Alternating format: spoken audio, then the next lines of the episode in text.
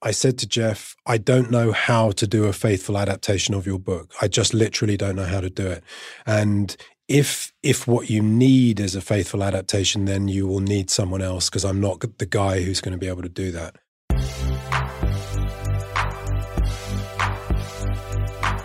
I'm Sean Fennessey, editor in chief of The Ringer, and this is The Big Picture, a conversation show with some of the most exciting filmmakers in the world. Some movies hum at a different frequency. The writer director Alex Garland makes quiet movies that eventually roar in a way that is different from other sci fi. His debut, 2015's Ex Machina, was an exploration of artificial intelligence that became a surprise hit and an Oscar winner. His latest, Annihilation, is an adaptation of the novelist Jeff VanderMeer's best selling book, though Garland takes some fascinating liberties with the story. Natalie Portman, Oscar Isaac, and Tessa Thompson star as explorers and scientists on a mission to explore a colorful, spectral disturbance called the Shimmer that is taking over a massive land in the American South. The closer they get to the Shimmer, the more horrifying it becomes. Garland and I talked recently about the making of this unusual and masterful movie, his early days as a novelist and screenwriter of movies like 28 Days Later and Sunshine, and a whole lot more. Here's Alex Garland.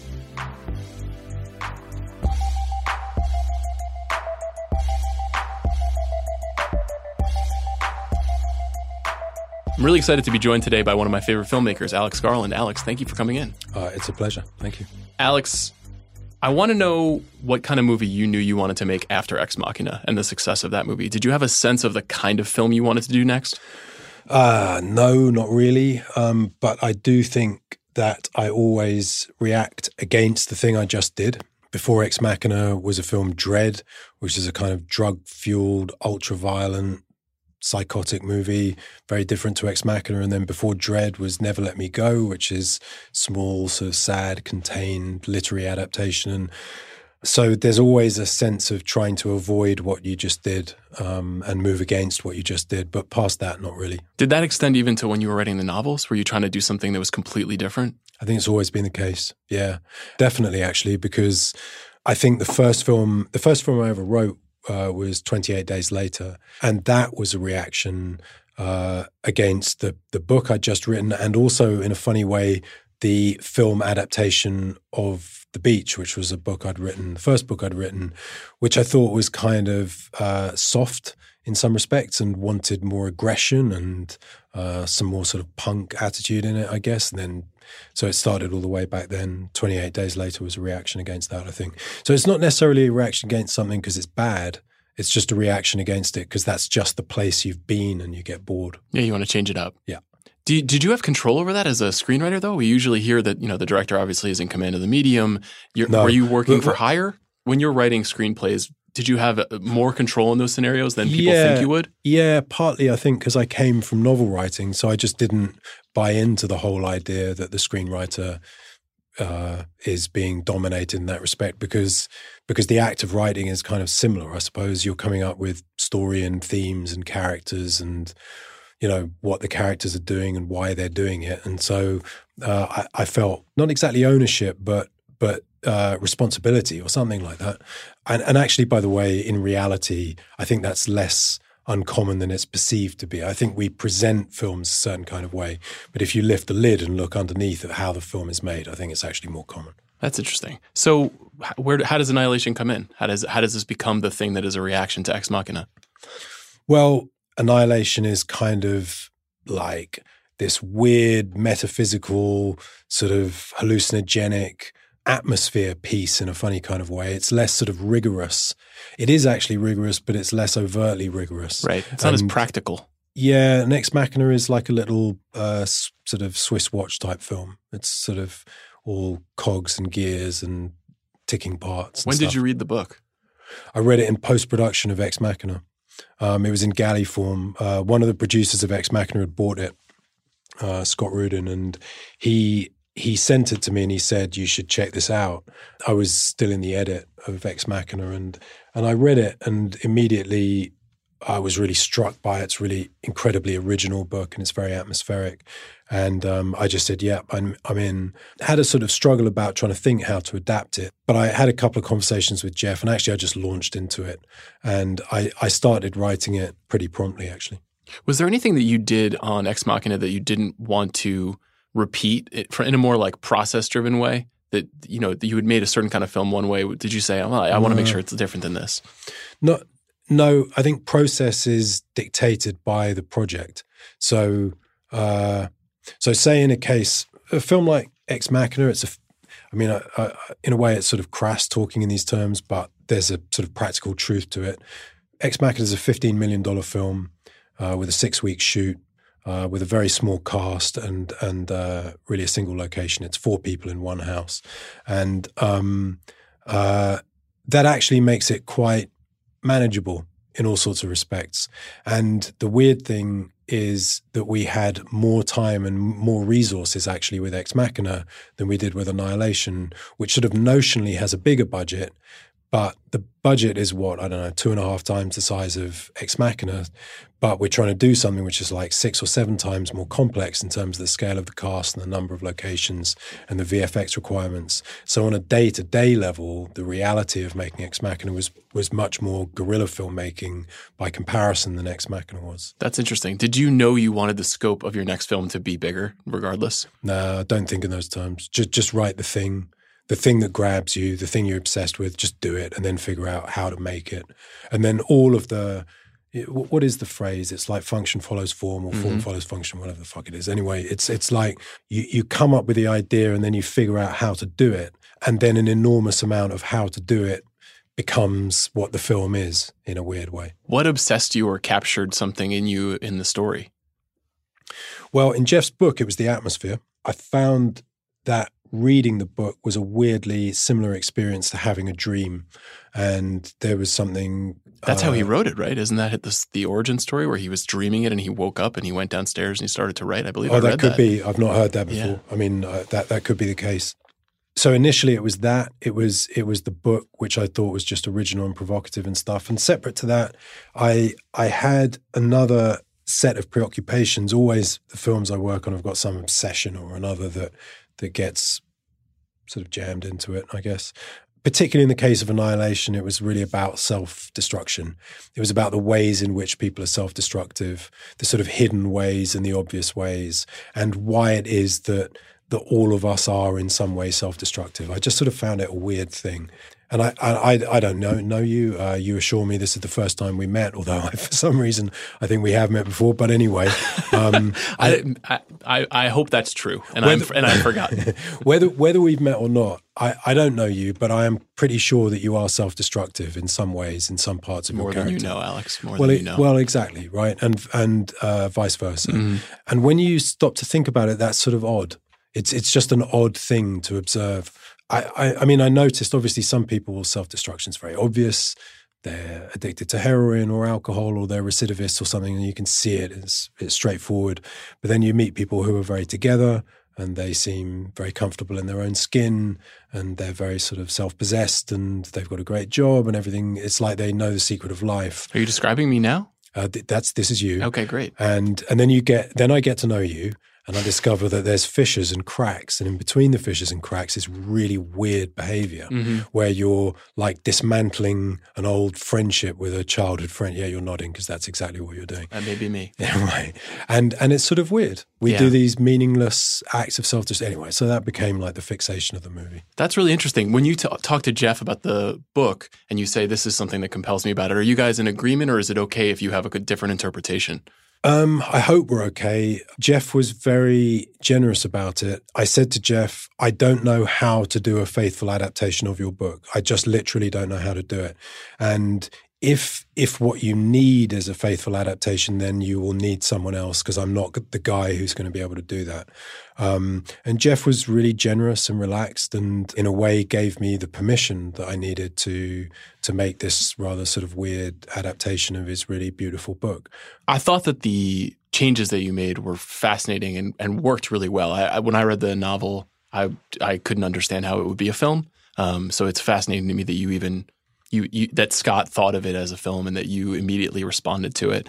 W- when you make changes like that, especially as a person who has been adapted and, and knows what this process is like, and knows that it can suck. Exactly. Yeah. Are you how how how do you explain some of those things to an author? Do you even feel like you have to, or you just go off and do your thing? No, I try to explain it, uh, not in terms of the specifics of the changes, because uh, I think that's you can only really demonstrate that with the changes themselves. Mm-hmm. You can't say I'm going to do this and this and this. You just what I did was I just wrote it and I showed it to Jeff and said, look, this this was like this is what I came up with. But as much as possible, try to be transparent about uh, intention and process, I suppose, and uh, just try to be straightforward. And the the key way to get around creative, uh, creatively complicated things is is primarily honesty. You described the shooting as obviously a little bit more difficult because you had this huge scope in this story and yeah. more actors, and a, you're you're outside from just on a film. technical level. It yeah. more difficult. Yeah. What um did you have a sense that it would be that much of a challenge when you started making the film? Yeah, because I've been doing this twenty years mm-hmm. now, and and I know, you, you know, I know if I write interior uh, podcast room day, right? And and it's this room yep. here. Delightful and, conversation. That's all you have to write. Exactly, yeah, and then say to the actors, "Get on with it. See you later."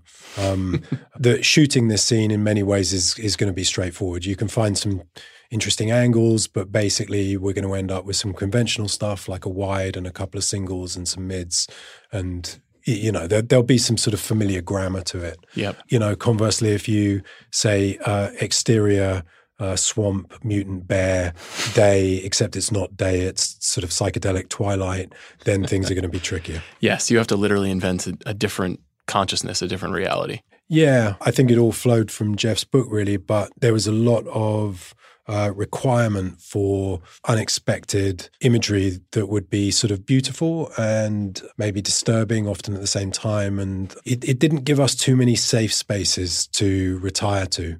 You know, if you're doing a political thriller that has a car chase in it, there's some grammar.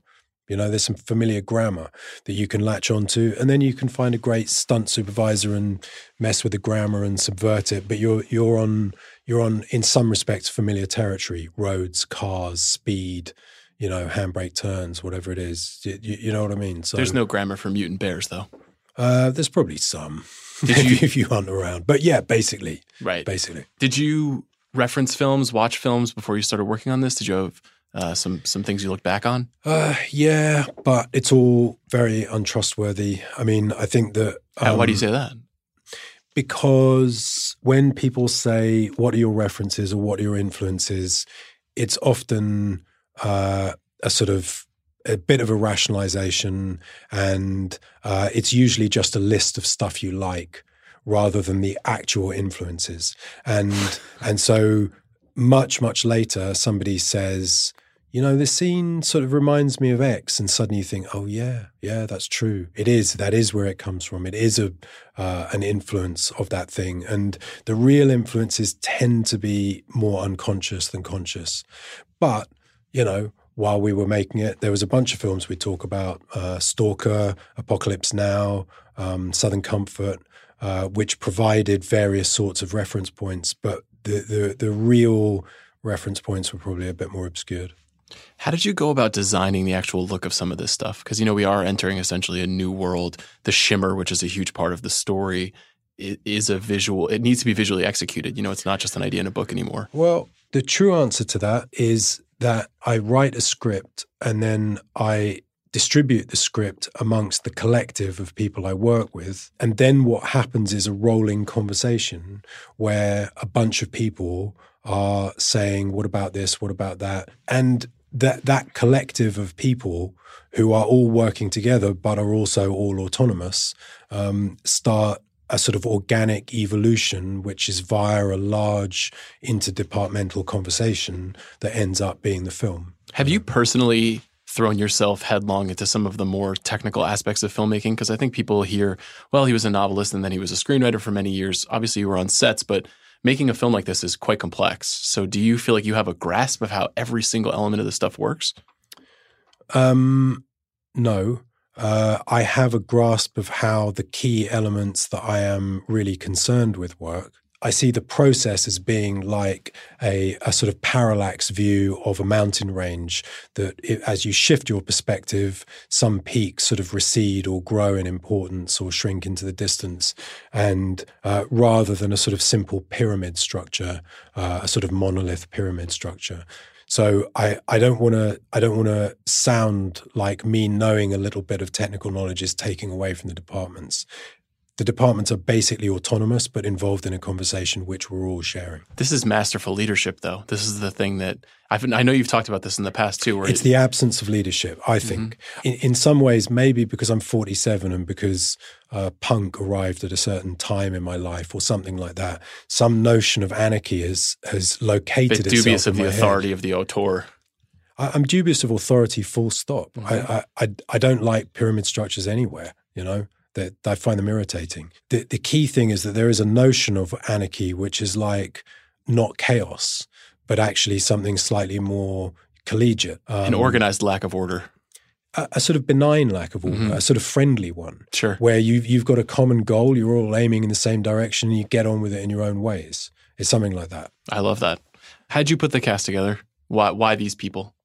Um, Oscar Isaac, I just adore him and I really like working with him. I like him as a human, and I think he's an incredibly gifted actor. And so, um, Natalie Portman had a, a, particular quality that I was really keen to get, which is relates actually to the thing we were just talking about the different sorts of self destruction models that you can have.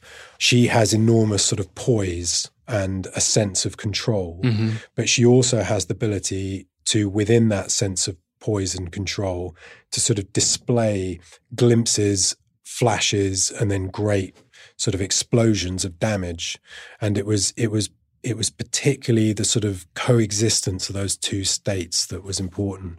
And with uh, Tessa and Gina and Tuva and Jennifer, it was it was much more just old fashioned casting. Is it important for you that obviously with someone like Oscar, who you have a relationship with and who understands your work, this doesn't have to happen. But with someone like Natalie, do you have to have a series of conversations where you say, this is what this film is, or you tell me what you think this film is, and then we'll see if this makes sense? Yeah, but it wasn't a series. It was one. It was one long conversation. Uh, it was a long time before we started shooting, like maybe, I mean, really a long time. We, we met and she'd read the script and she'd watched Ex Machina. We, we just sort of sat down and I said, look, here's the plan a lot of what we talked about actually was process. I said, this is this is the intention and this is how I work and do you think that's a way you would fit in with or something it, it, was it was that sort of conversation. But the thing about someone like Natalie Portman is that she's she's in many respects a very sort of demonstrated known quantity. Natalie I, when's the first time I saw her in something? She was probably like 11 mm-hmm. Leon or something. Yep. I mean that, that that's really a long time ago. There's a lot of films. And so um, yeah, we all have a relationship with her in some way. You feel like you know much more about them than they know about you. I was thinking recently about if you ever go back and look at the films that you've written but didn't direct, and if you thought about how you might have done those things differently if you were directing the films. Not to undermine the people who actually directed those films, but because now you have taken on a bigger film with a bigger budget, and is there a part of you that says, "Oh, actually, I might have done this differently"? That's a complicated question. It's difficult for me to answer it too honestly. I mean, I try not to bullshit. I mm-hmm. think when talking, and so if I feel like I'm about to, uh, I'll probably try and dodge the question. I mean, I ask specifically because of the experience that you have now that maybe you didn't have if you were on set 10 years ago uh, working on a film or something like that. I would say that broadly what happened was the first guy I worked with was Danny Boyle. And Danny is is someone who is not intimidated by writers and not intimidated by having them around. So he wanted me on the set. I was in rehearsals and uh, I was in the edit. And that is because Danny is basically not neurotic. And once that, because that was my schooling in film, I just carried that through. So if then somebody said, "I'm not sure I want you in rehearsals," I'd be like, "What the fuck are you talking about? I'm going to be in the rehearsal because my my schooling came from Danny, mm-hmm. and um, it's difficult for me to talk about that. Makes sense. That's yeah. interesting, though. Does do you still have a good relationship with Danny? Oh yeah. yeah. And does he we does he see your films? Do you guys talk about or two days ago or something? Will he? Will, will you show him your films and say, you know? Yeah, yeah. I w- showed him an early cut of this and wanted to know what he thought, and um, uh, I can get a lot of uh, I can get a lot of insight from Danny uh, because we've got such a long old history. I mean, it goes back uh, more than twenty years, and so we we don't have to dance around each other, Mhm. and we can sort of say quite simply, "Why'd you do that?" or "Why don't you just cut that?" or you know. I'm interested in how you write the metaphysical into screenplay. That's obviously a huge part of this story. How how are you able to convey what you want to see on screen in that in that you know in that format? sometimes it was difficult because language is not as precise as we think it is. I, I often think about lawyers and judges, and I think um, so. Here you have people dealing with words that are written in order to be as clear as possible. And yet, you have an entire industry of judges whose job it is to interpret the words that are trying to be clear. Yes. And that tells you a lot about language. And so when you're dealing with abstractions, you you can feel like you're in a kind of mad loop where you're saying something as clearly as possible, but everyone's looking at you blankly and you just don't know what the hell to do with it because you, because now you're running out of tools that are available us, available to us for communication. You know, Mhm. I'm not psychic, so I can't play. You you know, it's sort of a weird problem. Uh, what often used to happen, particularly between me and Andrew Whitehurst, the VFX uh, supervisor, and also with the VF uh, with the production design team, is we'd have sheets of paper and drawings, and we'd just be drawing stuff because actually, in a weird way, a drawing can quickly convey something. Uh, and which the words just would never have got you anywhere. Yeah, I, I ask because I and I think it's not spoiling anything just to say that you know the third act of the film and especially the end of the film is an is a visual and oral experience that I can't. I, I have a hard time visualizing what it even looks like in a script. I mean, some of it would not be contained in the script. It would come out of the the conversation and the and the collective, you know. Um, and one of the problems with attributing ideas is that ideas usually come out of a pre-existing conversation. So if somebody says, "Why don't we do this?" Mhm. if the preceding conversation hadn't happened, then they wouldn't say that. So where do you attribute the idea to? It's it's just part of an organic process. But say at a certain point in pre-production, uh, with regard to a sort of moment of notional combat between Natalie Portman's character and a manifestation of herself, you start to think, why is it that all, not all, but so many stories end up with a punch up? Like it could be a verbal punch up in a courtroom, or it could be a physical punch up in a bar or the edge of a cliff, or it could be a gunfight or a helicopter chase or whatever it is. But basically, it's a punch up. A physical showdown. basically. Yeah. and like like where does that come from? And and seeing the ritualistic aspect of it and the aspect of it which is like a dance and then thinking you know what? Let's make this literally a dance. Let's get Sonoya Mizuno who I'd worked with on Ex Machina and is an incredibly incredibly gifted actor but also incredibly gifted dancer and can can sort of uh, communicate an enormous amount physically and put her opposite Natalie, who's also got a lot of history and interest in dance, and start to create a sequence that way. And let's not be shy of it. Let's just fucking do it. And so it's, you know, It is. I, I hadn't quite put together the thread of choreography there that happens with the last film and with this film too. There's some some synchronicity to those two things. Oh, hugely, actually. I mean, I've always, I've, I, I think dance is a really fascinating thing, and and that aside, uh, I often try to reach a point in scripts where they become dialogueless and. Uh, key sequences no longer require talking; they're just things that you observe and and sort of experience. why why do you do that? Well, just because I dig it, It just seems interesting, but it's powerful. compelling. Yeah. Yeah, Yeah. That that it can be kind of mesmerizing, and um, and you leave behind all the kind of discourse, and it and and then there, there's something really lovely about that, and um, and there had been elements of that in Ex Machina, and this was an expanded version of that element. One of the things that just rewatching Ex Machina that I really responded to was some of the characters' incredible ability to explain things in compelling ways, to to use exposition, but as a as a means to explaining a, a character's motivations, the things that they're interested in. This movie, there is a little bit more. But just to say, it, it's a funny thing about exposition Mhm. being a sort of dirty word type thing, but that is what we do a lot of in life. Yes, we're doing it right now. We're doing it right now. Yeah. yeah, and and we do it with any number of different things. I think it's because most exposition is bad. And people, when they're watching it, they know right away that it's like, oh, this character has to tell us what's going to happen so that we're situated in the next scene. Yeah, something like that. Yeah, because it's it's it's unmotivated Mhm. by any truth of the character. So so you often get. Uh, I was watching this in a film not that long ago, actually, where you there were some people running towards a bridge that they were going to set charges on and blow up.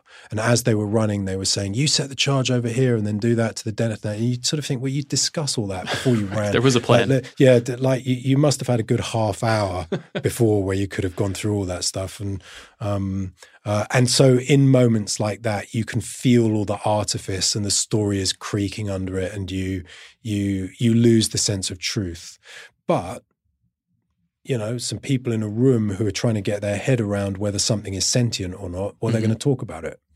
That's legit. Yes. Right? So That's reasonable. I, I think I was just responding to it because I think it's th- there's a quest for truth and exposition in the in this story that is a little hard to land on, and in Annihilation, yes, and it and quite purposefully it seems like Yeah, it's got a different process Mhm. because in in Annihilation, I think there's an element of this in Ex Machina, but there's much more in Annihilation. Is that it's done by inference, not by statement. Mm-hmm. So it requires a kind of participation by the audience in an explicit way. I think if you watch the film with a closed mind or an expectation to be just spoon fed in a particular way, it just won't function because because the the audience has to step to the film as much as the film steps to them.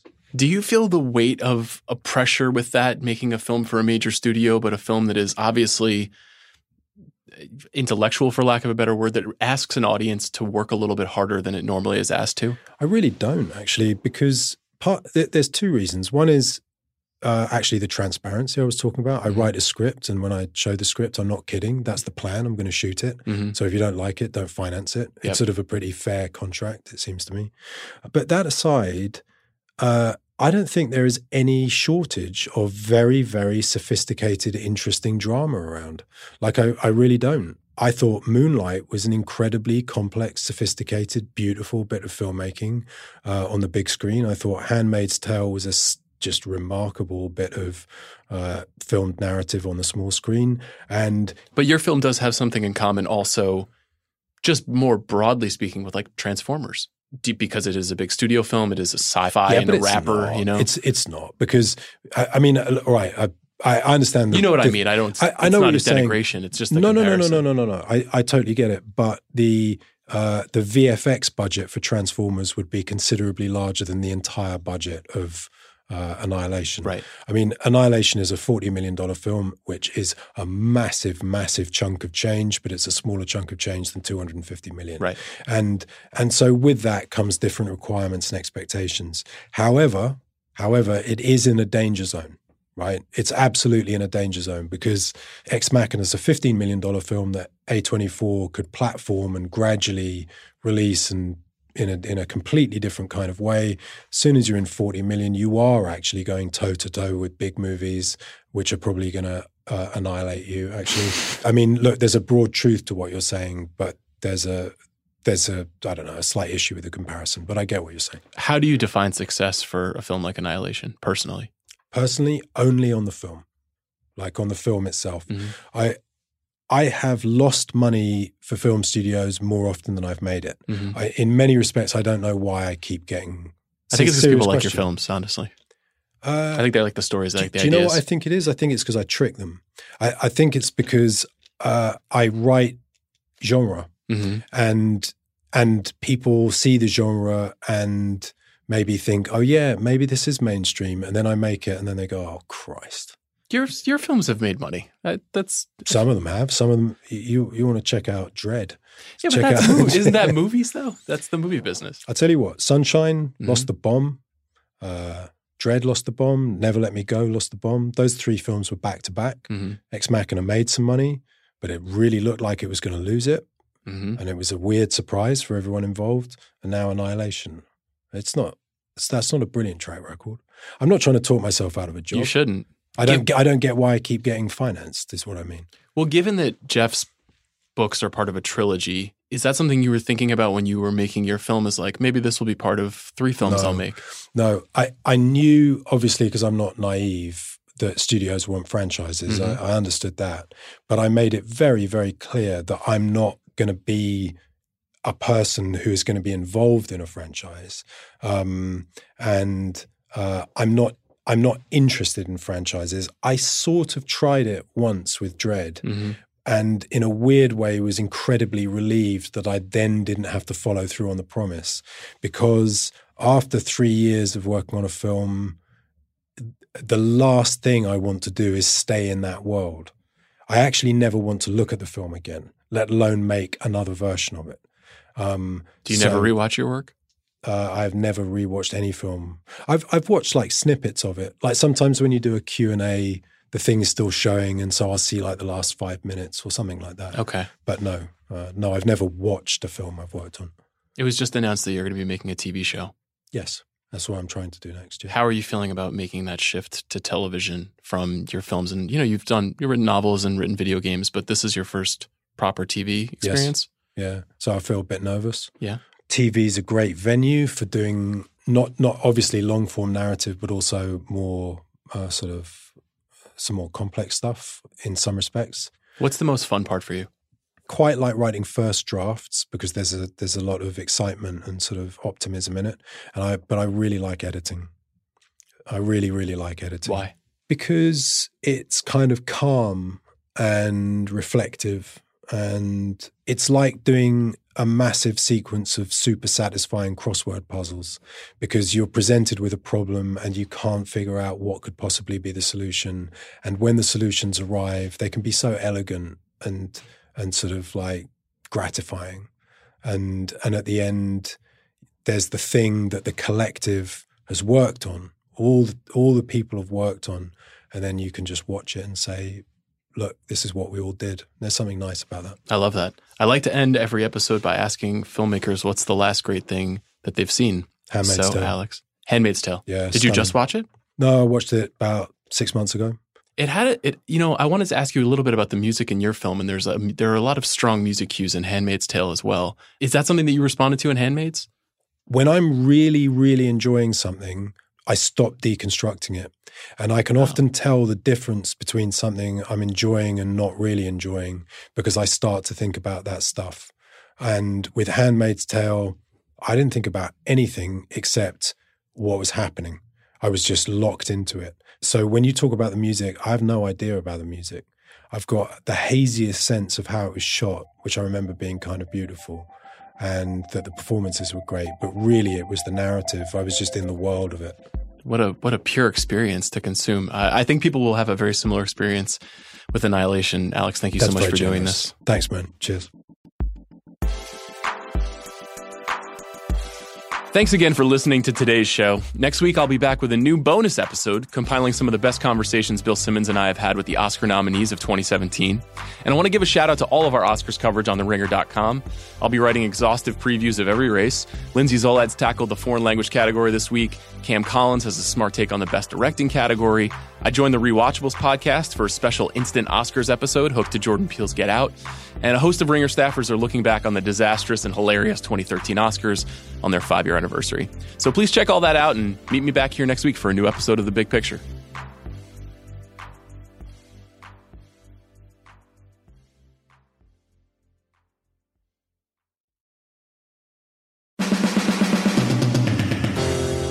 Bachelor Nation. This is Juliet Litman, host of the Bachelor Party podcast. A new season of The Bachelor is in full swing, and so the podcast is back, but this time I have my own feed. You can find new episodes every Monday night by going to theringer.com slash podcast or by subscribing to Bachelor Party wherever you get them. Come for the recaps and roses, stay for the drama, and for moments like this. Please tell me you don't already have a little wiener. I do not have this. So yeah, you did you did good. Don't forget, subscribe to the Bachelor Party podcast today. It's available everywhere, including Apple and Spotify and Google.